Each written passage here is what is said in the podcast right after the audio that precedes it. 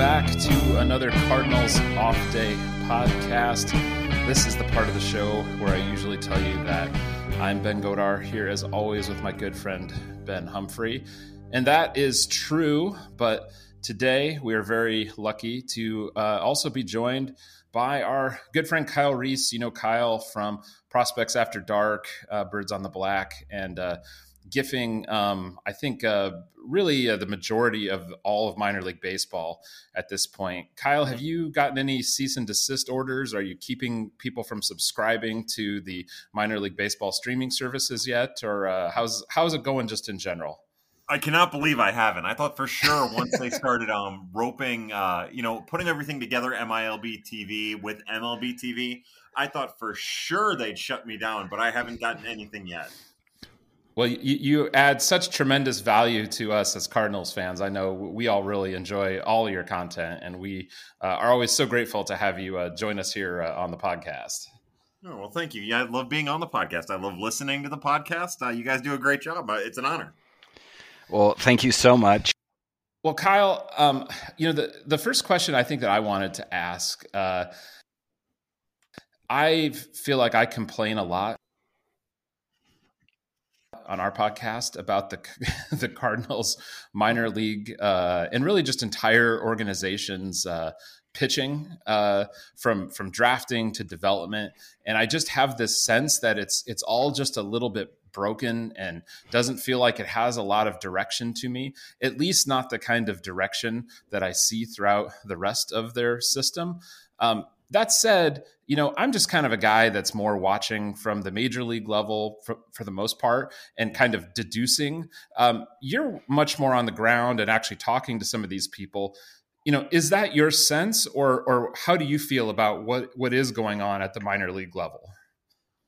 I I'm in a weird spot because I don't really know if I have a feeling about any of it. I I've been frustrated with the way it's all gone down. You know, when the Cardinals drafted Michael McGreevy, I was I was a little bit aggressive about not liking the pick on day one. You know, I think that there's a lot of questions, uh, all of the questions that people ask about the Cardinals and their minor league system when it comes to pitching and how they're drafting and how they're developing.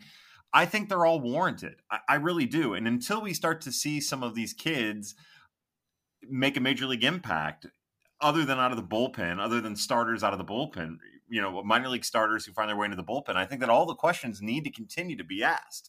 I think that what we're dealing with now is kind of fascinating, and we talked about it a little bit on, a, on the Viva El Birdos podcast with Jason Hill and those guys. It, it, it seems like this is the first time where since COVID, since the lost 2020 minor league season, where you're starting to see pitchers actually be at the levels they are supposed to be at, and in a lot of ways that uh, what ends up happening is you have some pitchers that are older than the level that they're pitching at. You know, I think about uh, like Austin Love, for instance, who's on the IL now for High A Peoria, but he was a he was a 2021 draft pick.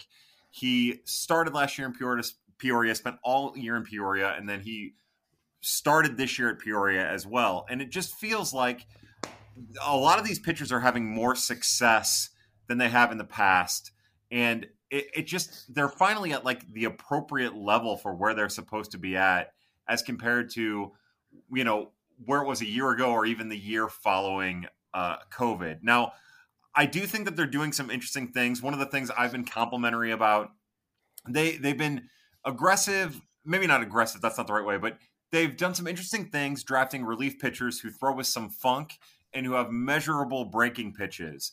And that's paid off to a degree, but there's still some, you know, uh, ironing out some of the the rougher spots there.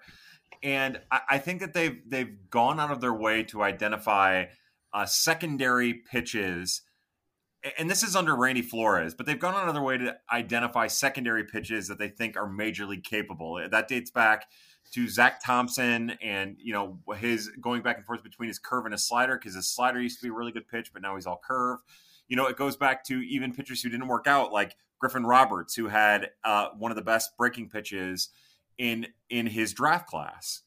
And you're starting to see that Pete Hansen uh, has a really good breaking pitch.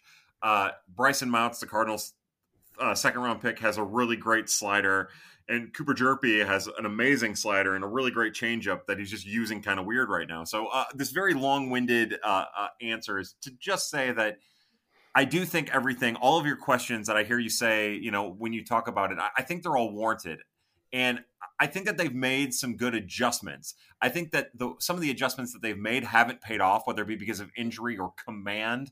Uh, and I, I, don't think that they've done the best job of getting the most out of their starting pit, their especially their starting pitchers at the minor league level. It doesn't seem like they have a plan. And when I talk to some players, it seems like most of the gains that they make are outside of the organization working on their own. Now, uh, another misconception about the Cardinals is they do have a ton of data. They do have a ton of technology that they use. They don't have like a quote unquote pitching lab, but it, down in down in um, Palm Beach, they do have all of the all of the technologies that most other teams have, and mm-hmm.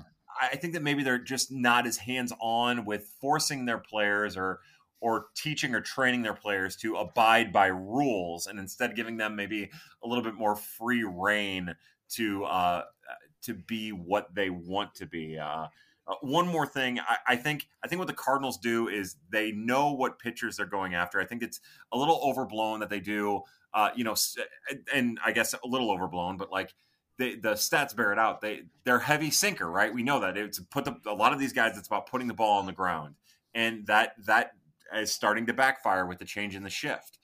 And they're, they're doing that, but I, I think that what they're trying to do instead of getting their pitchers to modernize uh, their minor league pitchers to modernize into modern baseball, I think that they're just trying to get the most out of what those pitchers do well. And I think that that's for better or worse. Yeah, and and actually, just to quickly kind of follow up on that, because I had just one other question that um, you know, kind of related to that, because uh, I think the other thing that Ben and I just constantly come back to is how aggressively the Cardinals, uh, in starting pitching anyway, seem to not want pitchers who strike people out.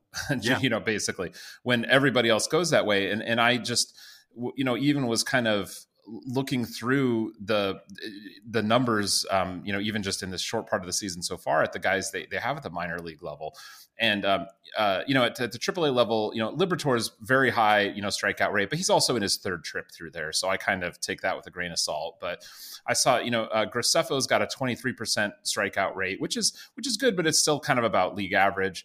You know, Connor Thomas is is in the bottom third there. You know, you go down to Double A, and I know McGreevy just moved, but you know, he, you know, and, and Connor Lunn, and you know, they're they're all kind of in the bottom half, and just really throughout every level, even the kind of you know I guess the better prospects they have, they just tend to not be strikeout guys. So, I mean, aside from you know Hence, who I think is kind of the real exception, I, who do you see in this system who you think has the potential to you know be a major league starting pitcher who also has an above average strikeout rate? Do you see anybody with that profile? Well, so I, I, think that I think that was some of the guys that I might say. I think that we're still too far away to find out. Like you sure. know, it really, and I know I know it hasn't projected out yet, but Cooper Hjerpe is going to his strikeout rate is going to climb. He he's it's going to climb. So he and Hence become the first two. You know, Brycen Mautz, uh, third round pick, lefty. His slider and his fastball combo are going to be tough on the lower level pitchers, uh, the lower level hitters. Now how long will that last? That slider is good enough to to maintain him throughout every level of the minor leagues. It's just a matter of if the fastball will come along and how his changeup continues to develop.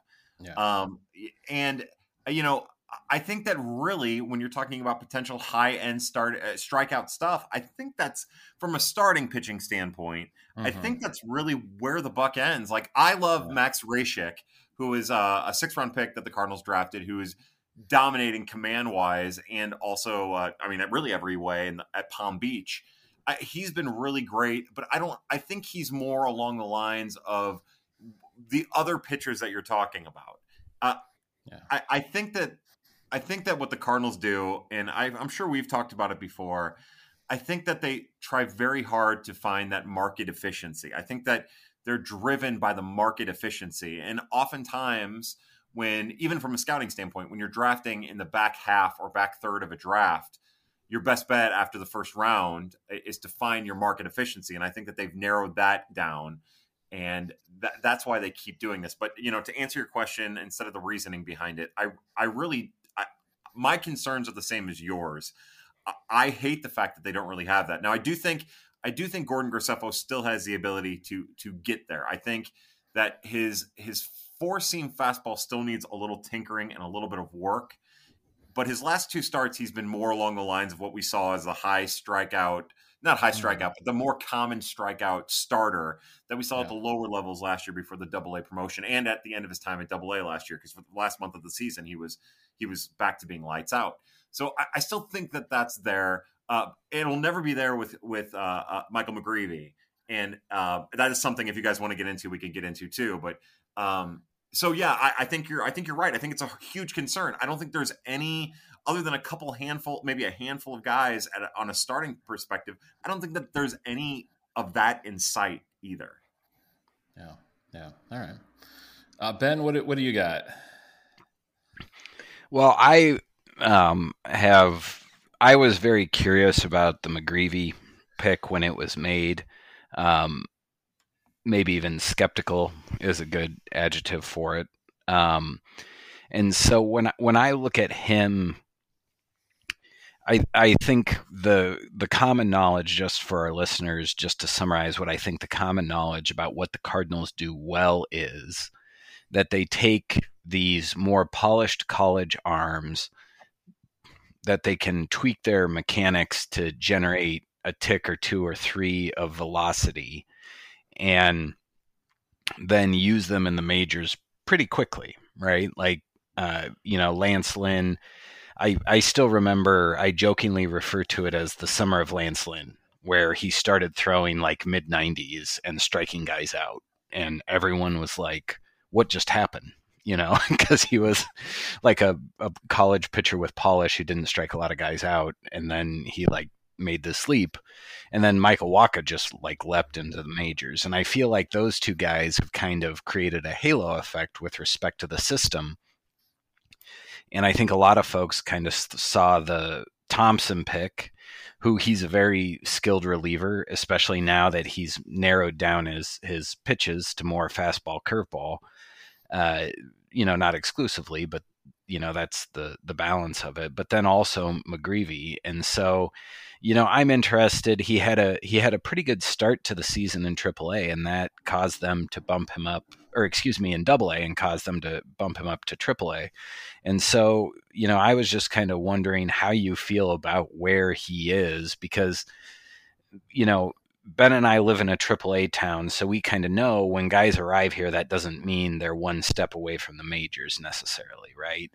Yeah. Um, and so you know, McGreevy just came up to AAA, and so where where do you how do you look at his overall trajectory as a prospect since he was drafted, and where do you think he goes from here?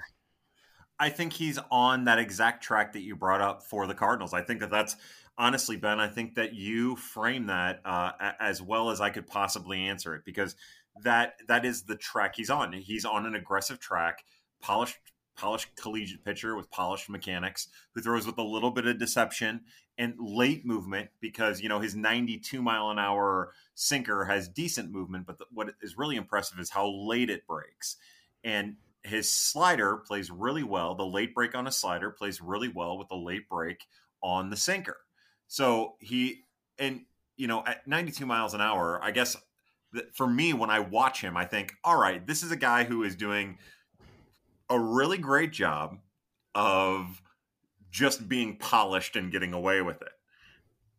So, in a lot of ways, when I watch him, and you know, I'm not big on comparisons, but he seems like, and he's been so good this year between Double A and even his start tonight. You know, he let up a monster two run home run and a couple uh, little rinky dink singles uh, through six innings, three three earned runs. I think he struck out four, but when I watch him, I think, all right, this is the same thing. And now, the same thing that Luke Weaver got away with, and this is the same thing that uh, Jake Woodford got a lot uh, got away with.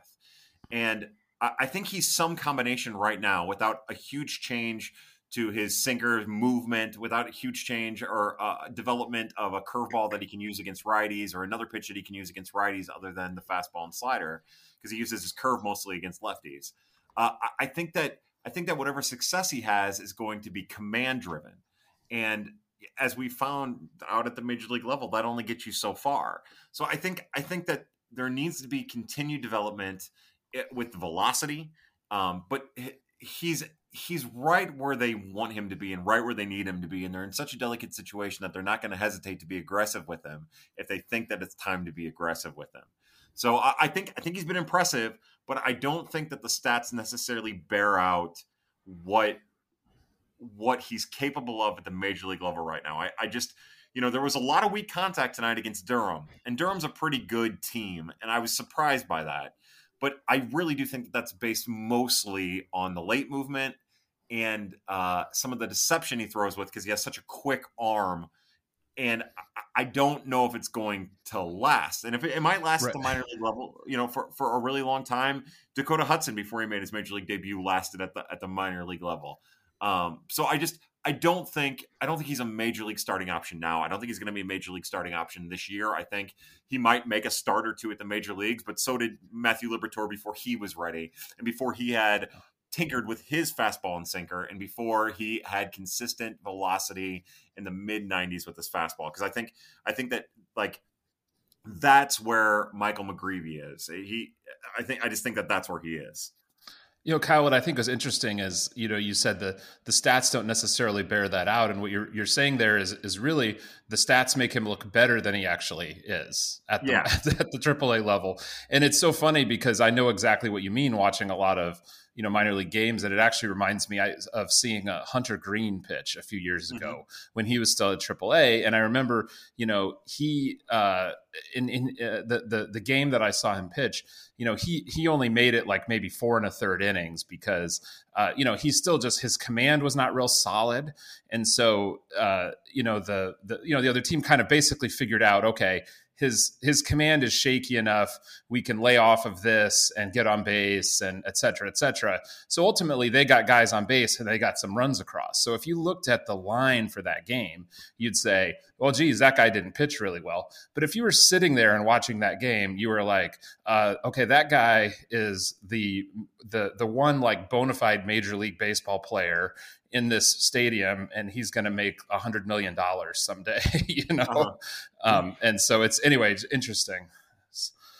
Yeah. Um, no, I okay. and I, I, agree with you. And you know, it's not really to diminish what uh, what M- McGreevy can do. I, I think that he has the potential. I, th- I think it's there.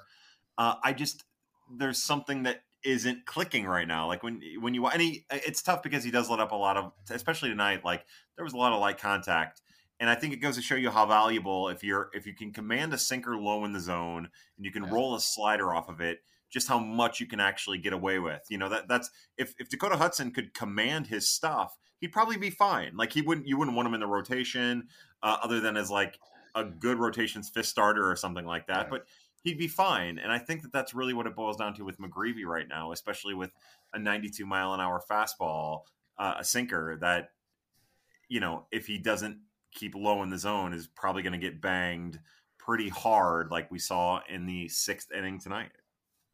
Yeah. All right, so Kyle, um, you've done the uh, the dirty thirty, the dirty fifty, the dirty flirty. Uh, how many prospects deep would you have to go to get to Taylor Motter? well, you guys will be well enough know, now to know that there's no way in hell I'd ever write about Tyler Motter. I don't even respect him enough to ever call him Taylor. Oh, yeah. But, I'm know, sorry. I... no, I was going to say he hits the ball hard, so thank God for him.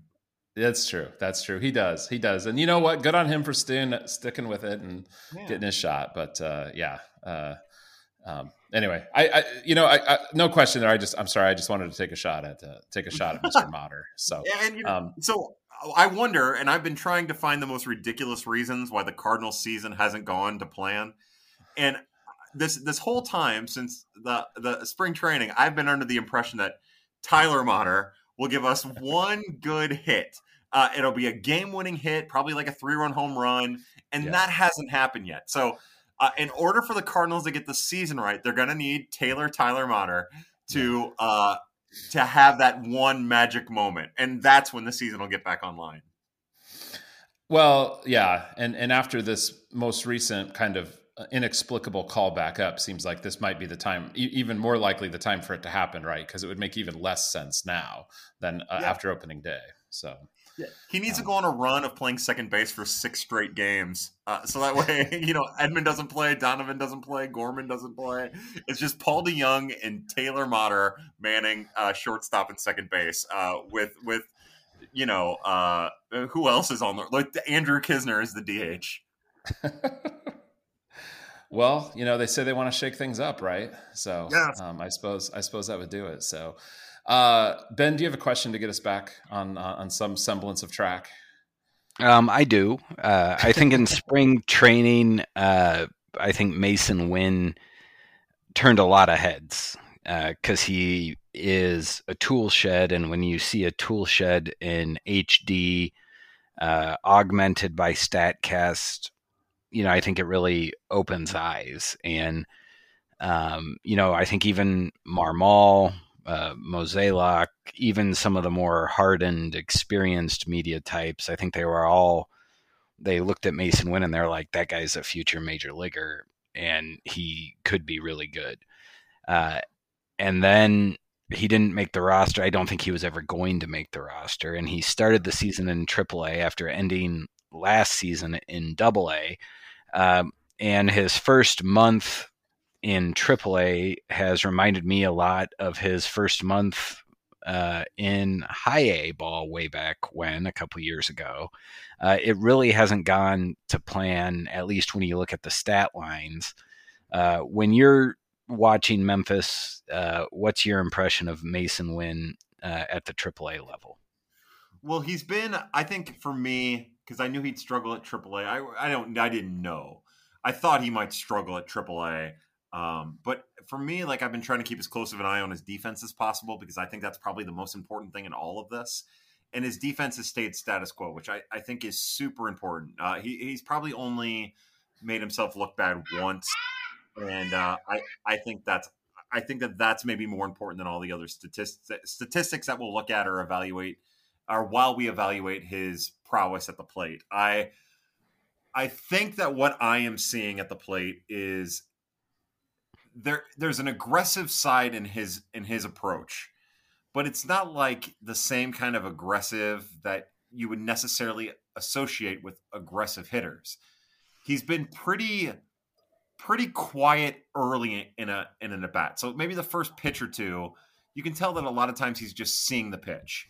And then then he'll kind of jump on something or try to jump on something or jump out in front of something.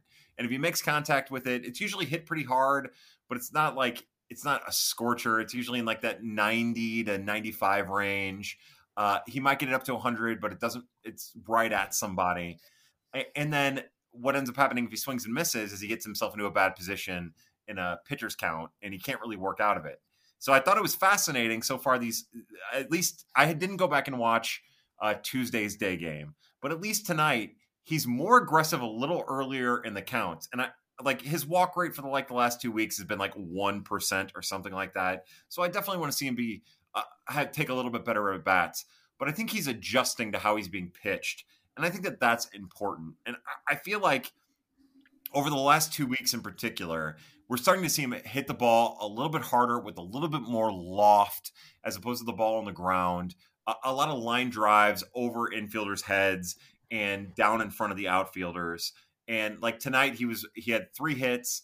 Um, he was robbed of a fourth hit by a leaping Vidal Brujan from Durham, and I think I think he's just starting to put it together. Um, you know, I, I, think a lot of times coming out of spring training, the AAA AAA baseball might be like the most polished baseball. I think Major League Baseball can be kind of sloppy, but like AAA always ends up being where like the guys who the journeymen who just missed a major league chance are, and they can still taste that chance. And, and I feel like the sharpest baseball I see for the first couple of weeks of the season is at AAA. Um, and and I think that it was a tough transition to go to that, to go to Memphis, uh, where honestly I think the AAA level of baseball was better than the spring training level of baseball, even at the end of spring training, and uh, to produce. And I, I think the league kind of took him by storm. I think that he kind of had a target on his back in that lineup.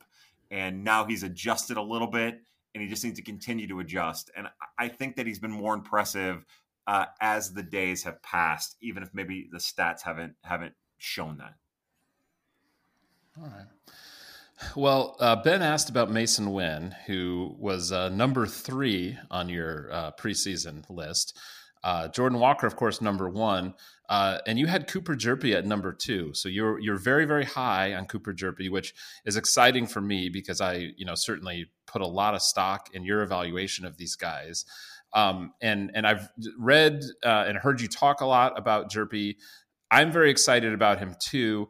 Um, but I want you to talk me off the ledge, Kyle, because yeah. his fastball velocity concerns me, and I'm just I'm worried about you know can he really have the the high level of success at the major league level with uh, w- with that fastball velocity? What, like why why is it that his stuff will still work with that you know really pretty low low velocity? I'll tell you my frustration is that he has more in the tank and you know he'll he'll let up a home run, and all of a sudden he's back to he's throwing like 93, and it's like it's like he has to get that fire ignited in order to get to it. But uh, you know, I for me for me it's the movement profile of the fastball, it's the release point of the fastball. You know, if mm-hmm. he's throwing the ball 90, 91, 92, yeah. uh, you know, sometimes it dips down to the 88, 89. It looks more like Connor Thomas's fastball than yeah. anything else. Uh, which is which is definitely a concern. Yeah. What what always separated him and kind of what Connor Thomas, what's hurt Connor Thomas is there was a time when Connor Thomas could do whatever he wanted with both his fastball and his sinker. He could put it wherever he wanted, and he struggled to find the mechanics or whatever necessary to to put the ball wherever he wants it.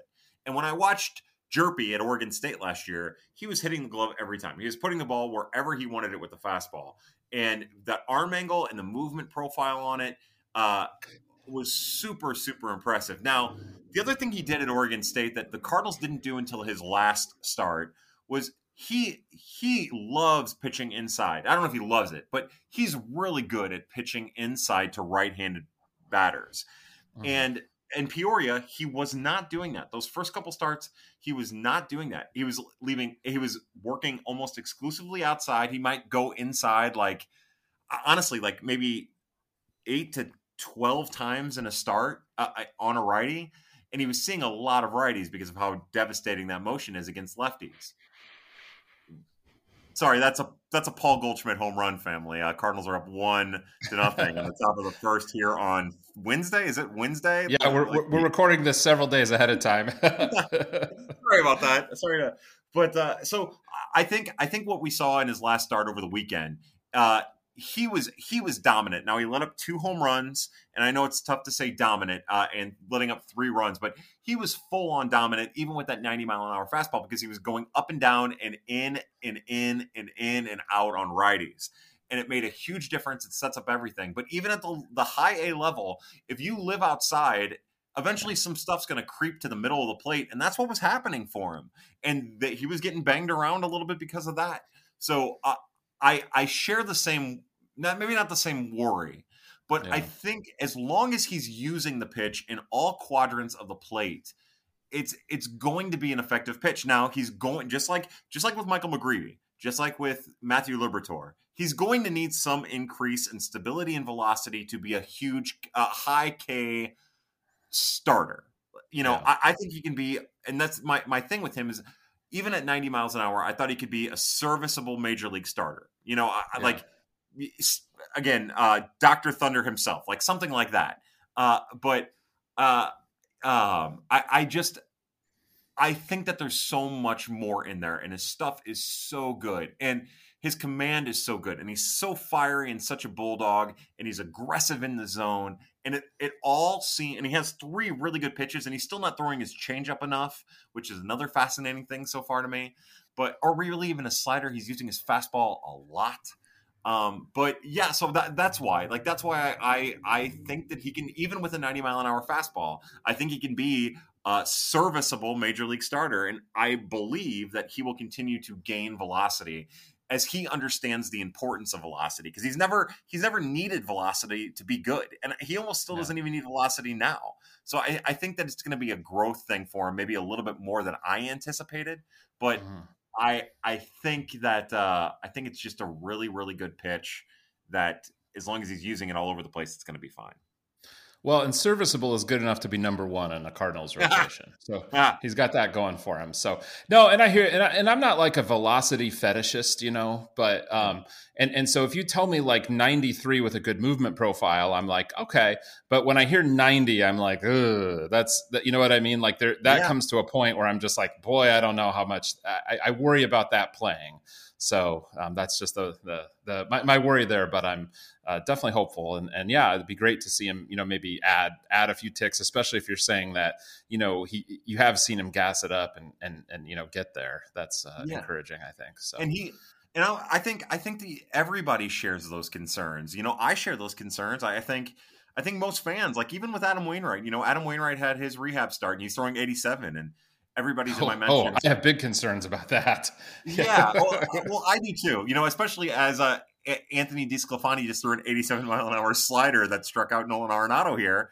Uh, I'm thinking, well, that's uh, Adam Wainwright throwing a fastball that fast, and it's pretty right. straight. But uh, you know, it was uh, last night. Oh, I guess it's all just to say that, like, yes, I'm definitely worried about it, uh, but hopefully, hopefully, there's more in there. Yeah, yeah, I don't like Adam Wainwright throwing pitches at the speed that like I faced in high school and got hits yeah. off of. Like that's like not, not what I want to see. So yeah. not many not many hits by the way, guys. I was not good. Um, uh, uh, ben, what do you got? Um, so last year, uh, Kyle, uh, which by the way, listening to the latest episode of Scene Red, uh, Bernie Miklasz stated just kind of uh, as like a casual fact that Yadier Molina last year decided that he no longer wanted to play, and that Pujols and Wainwright talked him into playing last season, uh, which astounded me because I don't think I've seen that anywhere. And then it was just he just said it like you know halfway through the podcast. Um, and Fat Yachty uh, is kind of the backdrop for this question because when uh, Molina got hurt, they initially went to Ivan Herrera uh, for you know a little bit, and then uh, immediately were just like no, and sent him back down to AAA. Uh, they call they sign that jobber whose name I've already forgotten, and uh, used him as the second catcher, and uh, Herrera is off to a pretty Roma, good start. Austin Romine. Austin Romine, that's his name.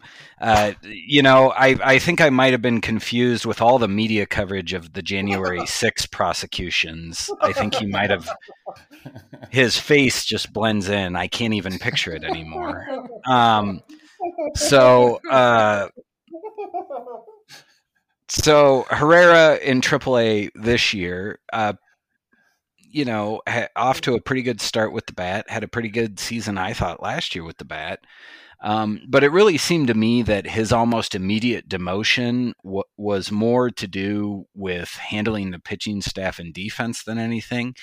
And so I was kind of wondering, you know, with the signing of Willson Contreras you know what what is Herrera's future with the Cardinals? Uh, is is he going to be like a backup?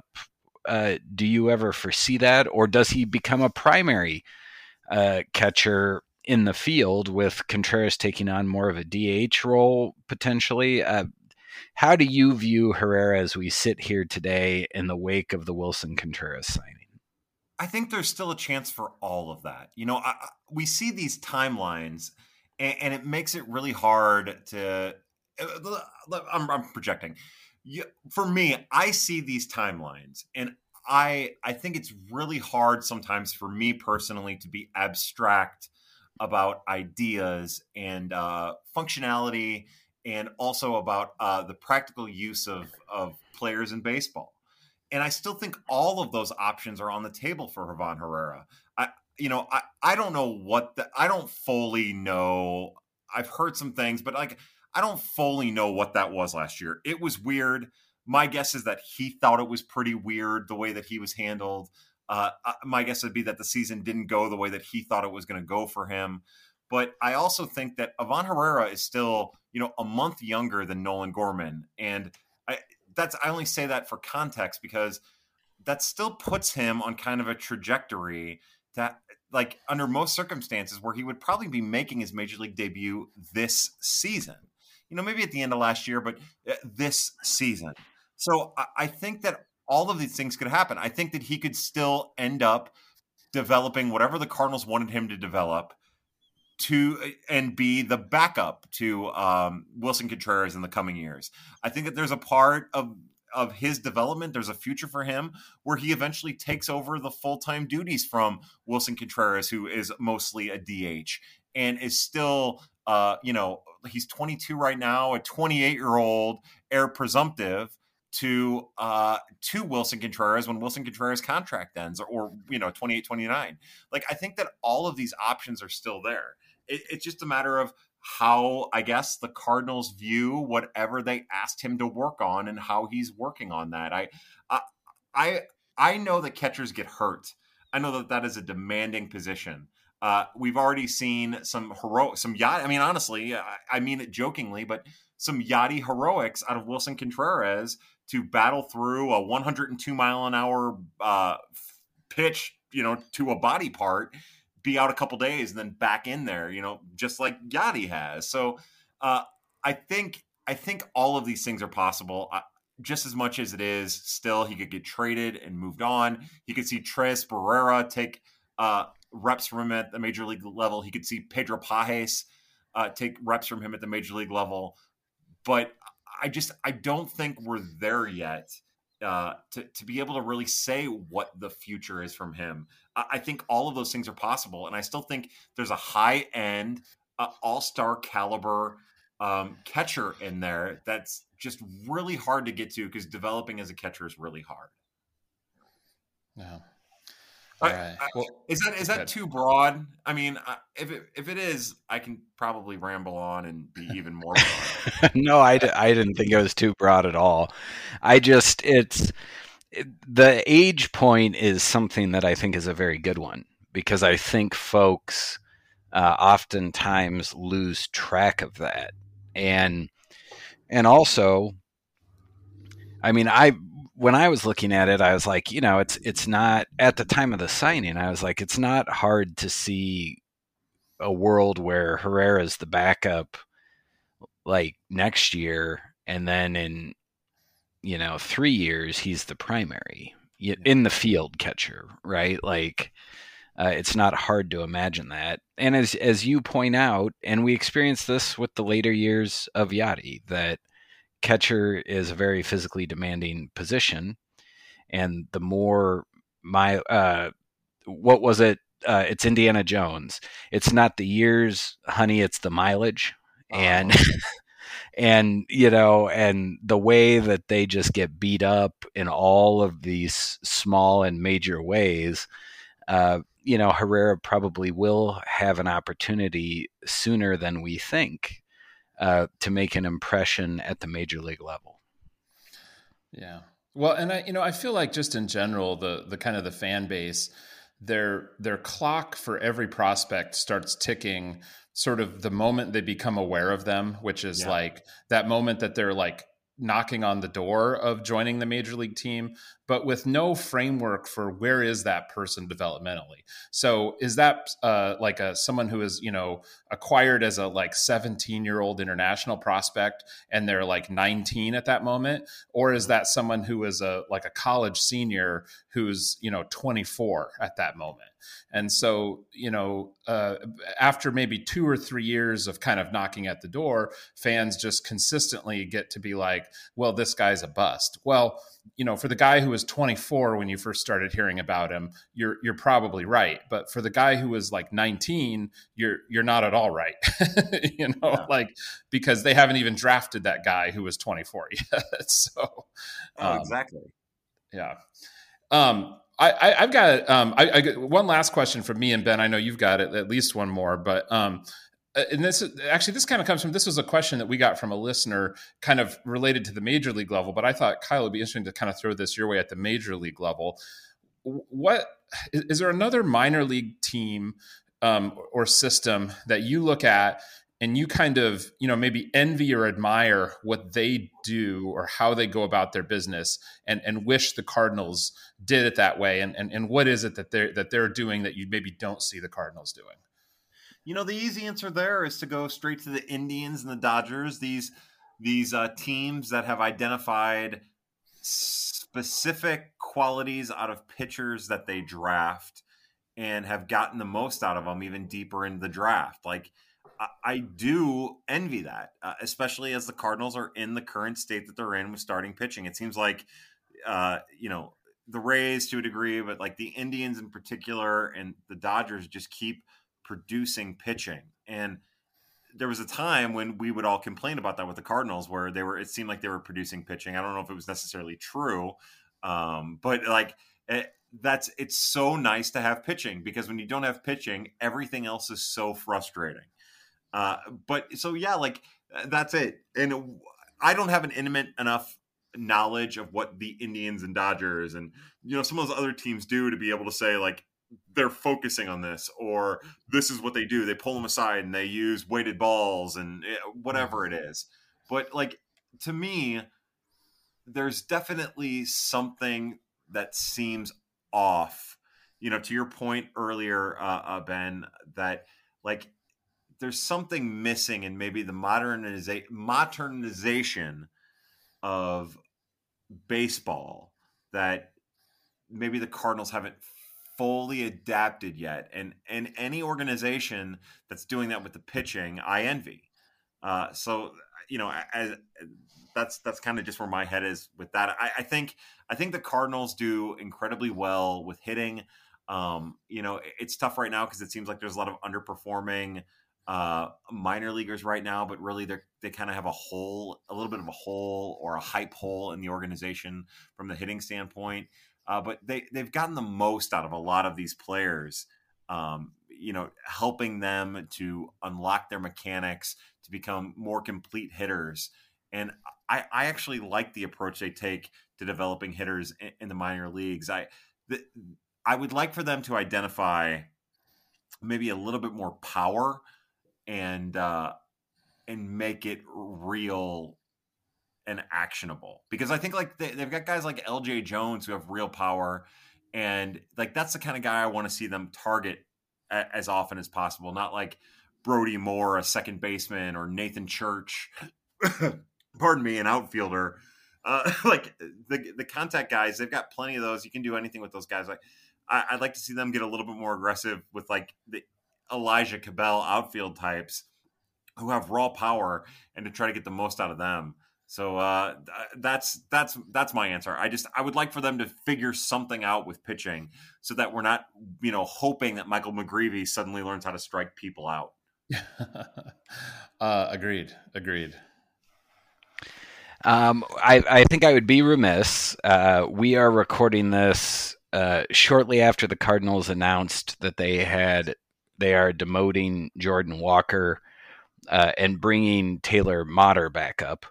Um, and we've had to record this a little bit early just uh, due to our schedules uh, this week leading into the off day. Um, so there is still a little bit of time between when we're recording and, and when this will become available for folks to listen to. But with that in mind, uh, Kyle, what are your thoughts of the Jordan Walker demotion?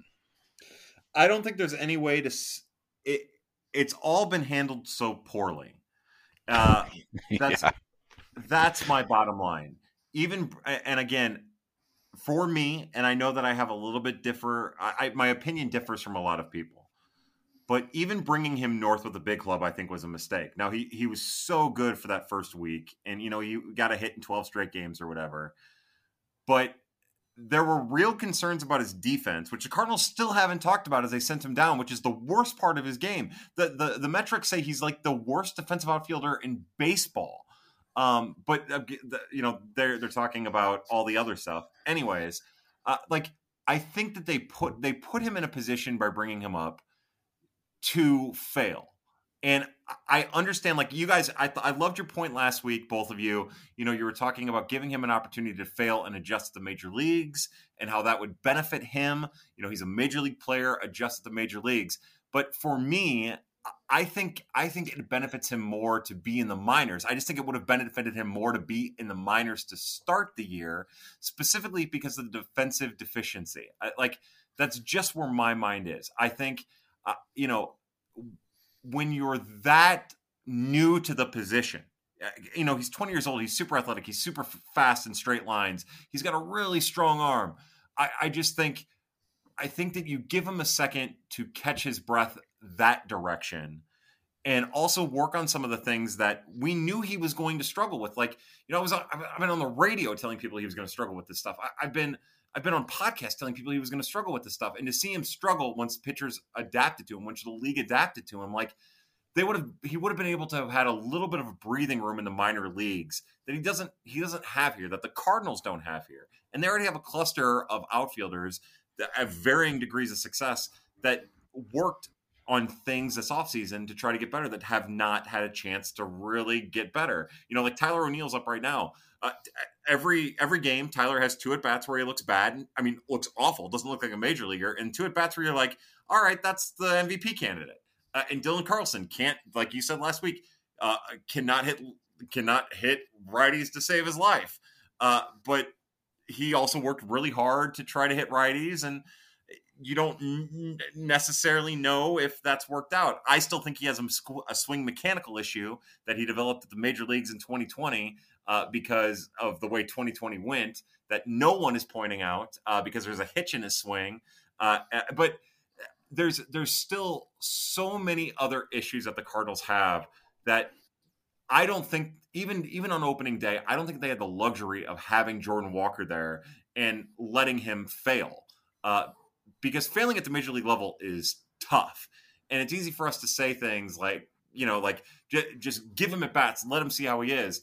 But like even with Nolan Gorman, we did not see Nolan Gorman become the hitter he's capable of, and he still can't hit high fastballs. But uh, we have not seen Nolan Gorman become the hitter he was capable of until he had an offseason to adjust to it. So for me, look, the whole handling of the outfield has been trash from day one. Uh, bringing up to the majors, he worked hard and he earned it. So I don't I don't disparage the team for for bringing him along. Like I I get it. I understand the aspect of wanting to sell tickets to and hype up people. People got really hyped for for Jordan Walker and they should have and they hopefully this doesn't diminish the hype that comes with him. But I think that all this says is that and, and I've done a poor job of of saying this as I've kind of been in and out of Twitter arguments, but like the Cardinals handled this poorly. It, you can even take the Taylor Motter out of it. it. This was handled about as poorly with as little foresight as humanly possible for an organization that is built on draft and develop, that has made every decision based on draft and development, that still can't seem to understand the value of drafting and developing uh, instead of just sitting on a lot of talent and hoping that it all sorts itself out and then in May having to adjust, uh, late late April, May, June having to adjust and hope for the best, and then make trades at the deadline for mediocre pitchers that you hope to get the most out of. They keep repeating the same mistakes over and over again, uh, specifically with their surplus value, whatever position that is at the minor league level, uh, in the offseason, uh, with their inability to adjust to the marketplace and what they have and how it's valuable in the marketplace. Uh, so that like that that is my thought. It, I have I have nothing but criticism about the front office and how they handled it because any direction that they went, they weren't going to stick with, and they didn't stick with, and uh, everybody's a little worse off for it. But the good news is Jordan Walker will get a chance to work on some things that are very very important for major league success uh, at the minor league level. And it and it should be also pointed out that uh, you know he's he's about an average major league hitter, and they've stressed the ground ball thing, which is something that I know I pay attention to. You do a lot more damage in the air than you do on the ground as a major league hitter because it's not like little league I think we were when we were all younger and even in high school where you wanted to put the ball in play and make the defense make a play. Well, in the majors, the defense makes those plays at a much higher rate. So you need to hit the ball uh, in the air where you can do more damage and and accrue extra bases. So I think, you know, that's a legitimate concern, and I can understand sending him down, as you say, Kyle, to work on, you know, tweaking his swing so that he's hitting more balls in the air. Uh, and I, when I was reading these quotes from Marmol and uh, in the media today about that part of his game, I was thinking of the quote uh, that Derrick Goold got from Aaron Judge about the advice that he gave Walker. And it was something along the lines of, like, hey, dudes who are our size, we don't have to chase exit velocity. When we swing, we generate exit velocity you know so for walker it's not it's not like Nootbaar. it's not like dylan carlson where they're trying to go rework his swing to generate power right he has the power yeah. they're just trying to generate uh, launch angle more than power and so it's a di- it's a different type of change and it's it's probably for the best that he's he's going to have the opportunity to work on that in AAA. And as you pointed out, Kyle, I think I said an episode or two ago that like with his athleticism, it's it wasn't good early his routes to balls and his jumps. Um, but you feel like he's going to be able to play himself into a into a being a good outfielder. And that just hasn't been the case over this month. I i don't think you can honestly say that he has improved much in the field. I think he looks just as bad uh, this last week as he did in the first week. And so um, you know i can understand it on those levels. But when you when you read these quotes about the definition of insanity, I think Mozeliak said, is doing the same thing over and over again and expecting a different result. And I'm sitting here and I'm like, like Tyler O'Neill has an above average expected weighted on base average. His his contact has been very good. Like this isn't Matt Carpenter, you know, at at the end. This is a guy who's hitting the ball hard and it's to go. Like once it clicks, it's to click, you know? And I just like you read these things and it's they make these decisions like with Burley, where he has d- these great metrics. But then when we're talking about it's like when people are talking about Tyler O'Neill, it's like we're going to pretend that he doesn't have one of the better batted ball profiles in all of baseball. You know, like yeah. And and I'm just like, there's no reason why he shouldn't be a comfortably above average batter right now. Like other than some, you know, unfortunate luck. And like to hear them talk about it though, it's like, well, we have to move him out so we can do something different. And it's just kind of like what about the talent on this roster today causes you to have a different opinion about playing Jordan Walker at the majors now than you did at the end of March? Like, why were you placing a hidden camera in the manager's office in ah. Jupiter ah. to tell him he made the majors a month ago? What? Where's the hidden camera for when he told him that he was demoted? You know, like yes. I, I mean, I'm, I'm being intentionally a little mean about it, but it's it's just like if you didn't if you if there was the potential of getting here uh, as, before the end of April, then he and I was okay with you know all of the stated reasons and everything because I and I should know better because I've written about this team for a long time and followed them.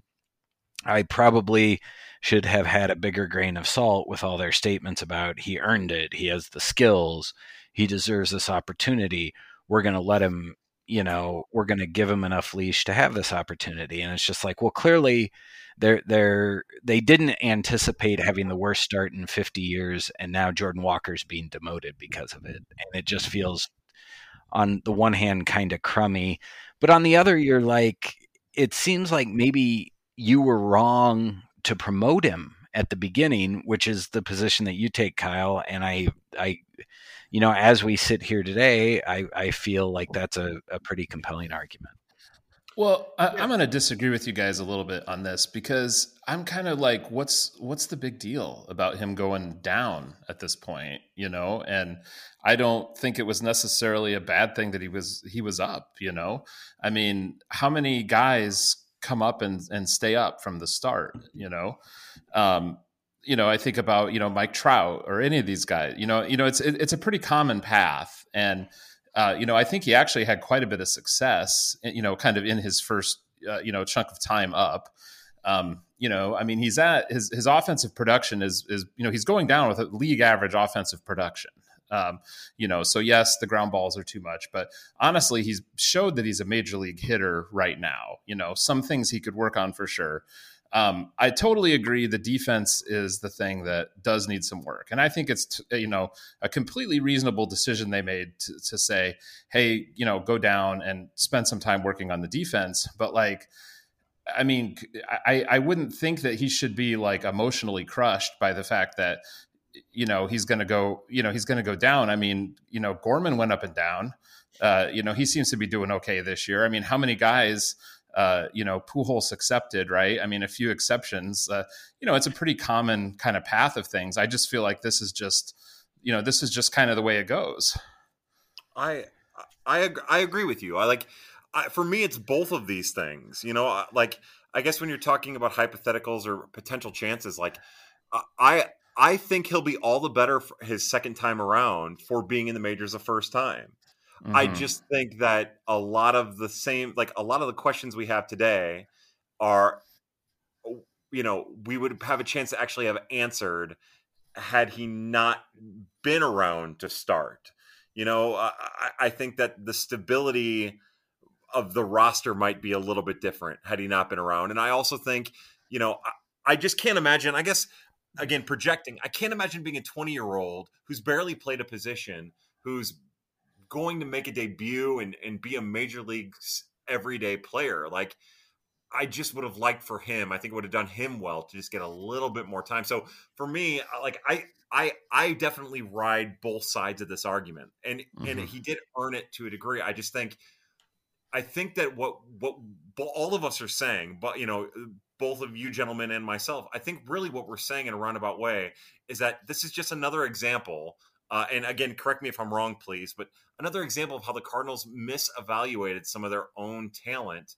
Uh, maybe not Jordan Walker, but the the talent on the 26 man roster, and anticipated more success than they were going to have uh, because of of maybe their internal evaluations on both Walker and the rest of the roster, and how it backfired when maybe their their bloated evaluations did not pay off.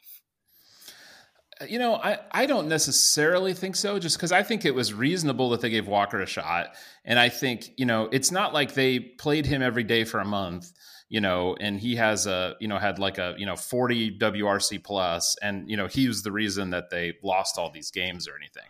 You know, he was fine, um, you know, uh, reason enough to send him down. But, uh, you know, so, so I, I you know, uh, I guess I don't necessarily see like that was an issue. And, and, to be honest, I just feel like the offense is is fine overall. Um, yeah. I do think they've got a little bit of a crowded outfield situation, but I don't.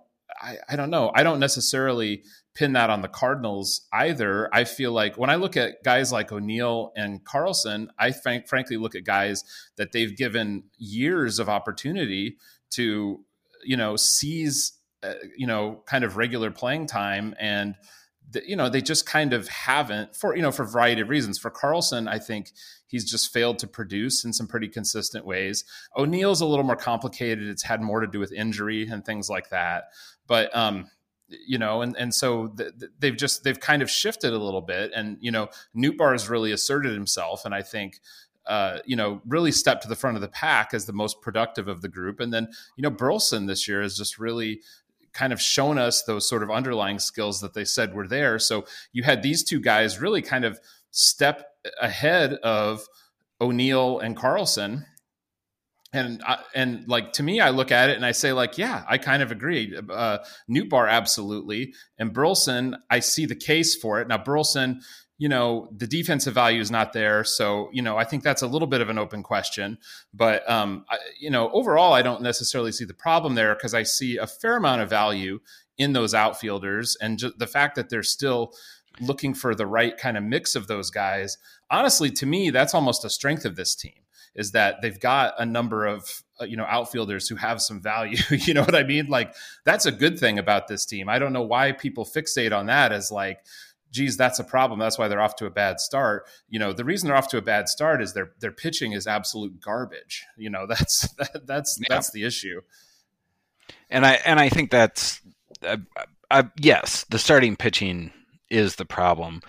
I guess my problem is that I think if I'm going to make a mistake, if I'm the front office, it's going to be starting Jordan Walker in AAA and having him hit you know 350 450 600 for the first month yeah. and and and just blowing everyone out of the water and being like oh yeah see he didn't need to be here right like my mistake isn't going to be in how I think the manager will be able to juggle playing time and in my assessments of the other major league outfielders who have been up in the majors for a handful of years and now it's April. We have the worst start in 50 years. It would be insanity to continue to start Jordan Walker and expect us to win, is essentially what John Mozeliak said. Mm. If that's insanity, what how did we get to this point? And it it just it seems to me that it's such a short amount of time after they made a big deal out of promoting him and starting him on the major league roster and bumping him to the front of the line in playing time that and I understand the manager's been whining more and more in the media about having to find playing time for outfielders. Like I get that, but I also don't understand, uh, you know. And I was I was a Dylan Carlson guy. I liked his plate appearance. I thought he was a good defender, or plate approach, excuse me. And I thought he was a good defender, and I thought he would uh, you know that selectivity at the plate would allow him to become more of a of a power hitter uh, as his career progressed, and that's not been the case. And maybe it's the hitch in his swing, like Kyle pointed out. But at this point in time, I'm sitting here and I'm like, I understand why you need to get Nootbaar playing time. I can I can understand why Tyler O'Neill needs playing time and Burleson, but I don't really understand why Carlson needs that much playing time. You know, it, it almost to me felt like maybe you should demote Dylan Carlson. Yeah. and yeah, let him that too because statistically he's been the worst of them all and also like you know jordan walker's been really bad for the last two weeks a 31% k rate wrc plus at like mm-hmm. 46 yeah. uh you know but even then, like Dylan Carlson's been equally as bad. You know. Yeah, and it's just kind of like you know Dylan Carlson. He had the injury and how much last year and how much that played in. I don't know, but if he can go get his feet underneath him again in the in AAA, why not? And and Walker, you know, I think everyone that is on this podcast right now recognized and uh, has made a point of saying, you know, there are going to be slumps, right? Like he's going to have to adjust. And, you know, it feels to a degree where it's like they're taking him out of the majors without, you know, giving him the opportunity to make that adjustment at the major league level. And, you know, maybe this is best for his long term development. I don't know.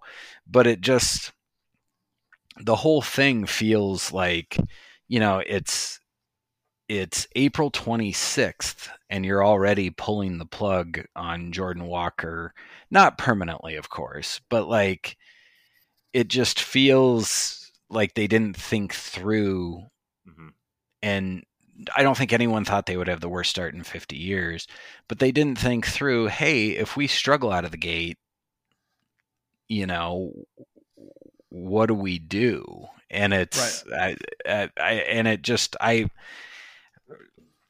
I think looking at this now, the Cardinals are traditionally conservative. They traditionally stack depth to block prospects, right? and so to have them like say we're going with Jordan Walker and then to like a month later just be like, oh nope, change of plans. It it feels very uh, kind of like who's who's who's driving this ship or who's driving this bus and uh, how do I get off?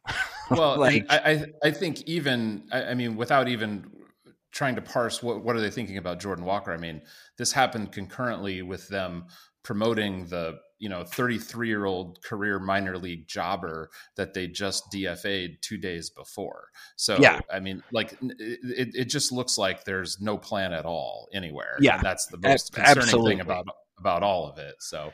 Um, now, Ben, speaking of which, I think you had a question, and I we're a little over an hour, so I feel like we should maybe kind of wind things down. I believe you had a question about that had to do with with uh, making uh, front office moves. Did I, you not? Should we, should we I, end on that one? Yes, I do. So, uh, Kyle, uh, let's pretend that uh, the DeWitts fired John Mozeliak and hired you as the president of baseball operations. Going into next season, the Cardinals have uh, Mikolas and Matz under contract. Okay.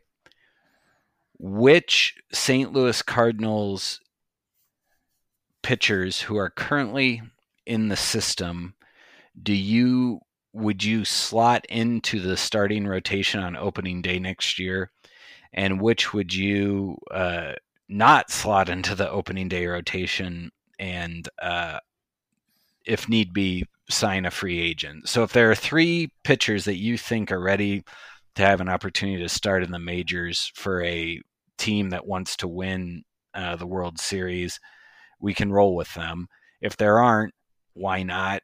You know, just kind of walk us through your thought process on how you would construct the 2024 St. Louis Cardinals starting rotation.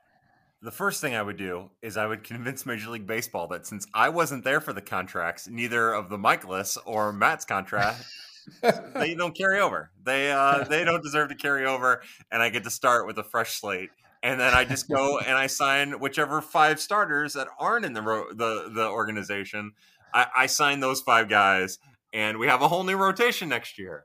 that's that's what I would do. No, look, uh, I want to see what what gains the gains at Matthew Liberatore. I want to see what those look like at the major league level. Like this is that's the most infuriating thing about the Jake Woodford and all of this, right? Like Jake Woodford pitched really well uh, against San Francisco, uh, but it's like you kind of owe it to yourself. Like, what are you what are you getting out of having Jake Woodford in the starting rotation when Matthew Liberatore is showing showing all of the signs of improvement that you wanted to see him show? Like, get him up here. Let's see what he has. Yeah. Worst case scenario, Adam Wainwright comes back. You do, you're delusional enough to think that he's going to be a front of the line starter, and you send Matthew Liberatore back down. Well, you just did it with Jordan Walker, so that's fine. It's not a big deal. Uh, like. Uh, he, I guess he and Graceffo, I want to see how they continue to develop this year. But for the most part, uh, if the two of them don't continue on their developmental track, if Matthew Liberatore can't keep his velocity, if uh, his fastballs are hittable again because he's lost velocity, if Gordon Graceffo's four seam eh, stays somewhat hittable and they, they continue to kind of minimize his curveball and he's like, I would like for them to be aggressive on the free agent market. Now, I don't – I'll be honest, I don't know who's a free agent next year. You know, uh, Shohei Shohei Ohtani's a lot of fun, and we've heard a lot of a couple other of the the high end free agents that we all know the Cardinals aren't going to go after because that's just not what they do. Uh, we like we know that none of that's going to happen. So I I don't know what mid range free agents Mr. DeWitt would allow me to sign, uh, but uh, I I certainly would find a couple 32 to 38 year old left handers that would be willing to take $8 million a year contracts to uh, supplement this, this starting rotation. Well, Mikolas, and you want to get out of that contract. it's 20 mil. I mean, think about how many middling left handed starters I could get for 20 mil. What what what kind of gaslighting have we undergone as Cardinals fans that we have accepted Miles Mikolas as our uh, you know, long term contract uh, number one starting pitcher. Can we just yeah. step back and think about that for a moment? yeah, it's it's one of those where it was like, oh, so twenty mil for only twenty mil a year for two years. Yeah, let's do that. that sounds great. Let's let's let's do that. What a great deal. It's yeah. it's like uh it's like Waino light, you know, like you can just see the Mosaic wheels turning like ha ha ha I'll get him into this and we'll just be able to go year to year after that for yeah. 15, 15 million or 20 million whatever. So so so speaking of which Kyle you said now you said uh, you know Liberatore and Graceffo you you'd give a shot to which I think is exciting. On uh on Christmas Day when uh, Adam Wainwright calls you and tells you that he's been out throwing in the yard and uh, his his fastball's up to 82 and he thinks he's got one more year left in him.